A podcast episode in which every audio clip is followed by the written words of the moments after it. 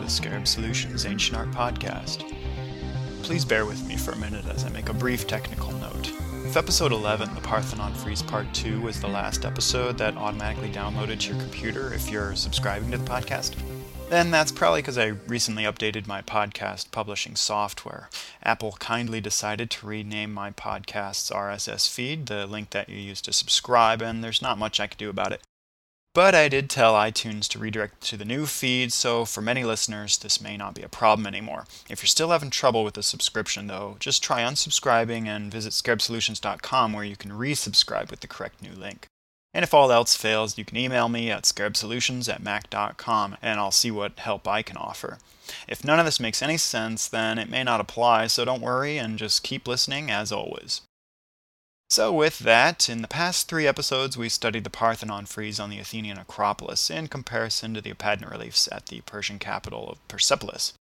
While we probably exhausted our interest in that topic for a while, I do want to take just another few minutes to look at the Parthenon frieze in comparison to another great work of art far removed from ancient Greece, the Chicago Panels by contemporary American artist Ellsworth Kelly.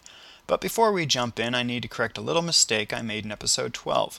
When I was talking about the replica of the Parthenon frieze on the north side of the Art Institute, I mentioned that it's a replica of sections from the east frieze of the Parthenon. Slip of the tongue there. I meant to say that these figures come from the west frieze of the Parthenon, the formal beginning of the frieze. The east frieze of the Parthenon, in contrast, shows the conclusion with the Olympian gods and presentation of the new Peplos. That is, if you buy that interpretation.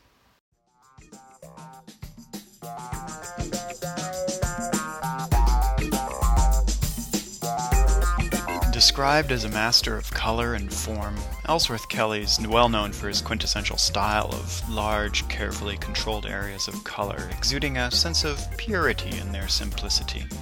The Art Institute is a rich collection of works by Kelly, including paintings, collages, drawings, prints, and sculpture from throughout his prolific career.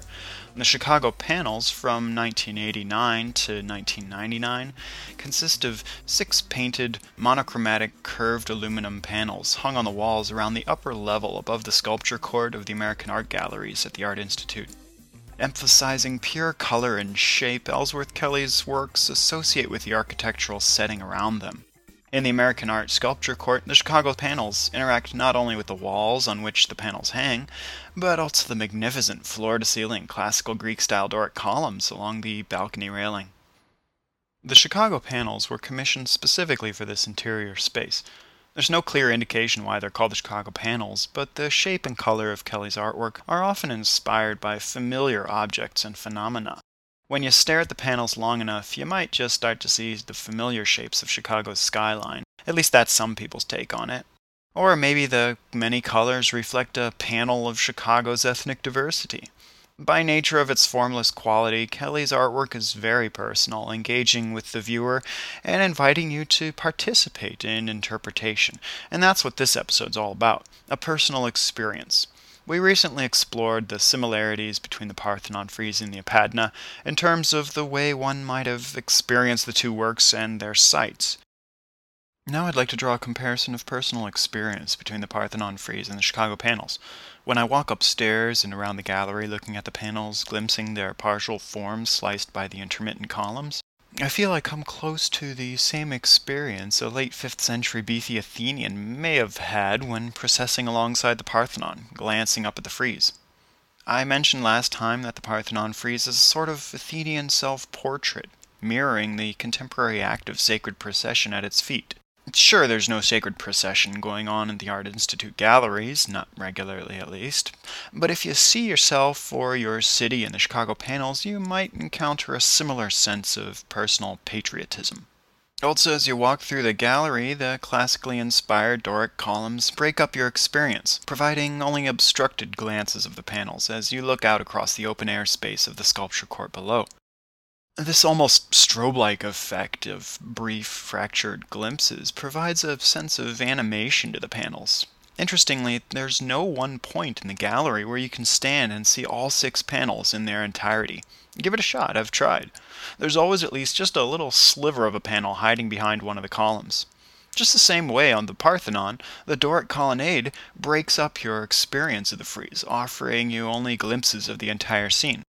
As you process alongside the frieze, looking up at the interrupted cavalcade of horses and parade of tribute, the fractured glimpses produce a similar sense of animation, spurring the galloping horses to life. And imagine how much more lively and lifelike the frieze must have appeared in its original vibrant, realistic coloration. Yes, as with most ancient Greek and Roman sculpture, the Parthenon frieze and the rest of the Parthenon were highly painted. Ellsworth Kelly may in no way have been inspired by the Parthenon frieze when creating the Chicago panels, and I'm not making any claim to that effect. This is just an opportunity for me to explore my own personal resonance with two moving works of art conscious and subconscious experiences paralleled by ancient and contemporary human achievement. Hope you didn't mind our short departure from ancient art, maybe even enjoyed it. If you'd like to do more digging, I've added a few references on Ellsworth Kelly to the bibliography in the additional resources section of scarabsolutions.com. Thanks for listening, and see you next time on the Scarab Solutions Ancient Art Podcast.